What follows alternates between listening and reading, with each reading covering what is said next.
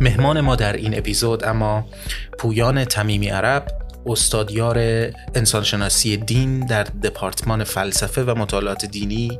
مثل که تو فرانسه مجبور شدم بجنگم با یه کلیسایی که قدرت رو در قدرت دست رو داشت. داره و بله. حاضر نیست اون قدرت رو از دست بده. ممکنه اون سکولاریسم ایرانی یه بود تندی داشته باشه در آینده.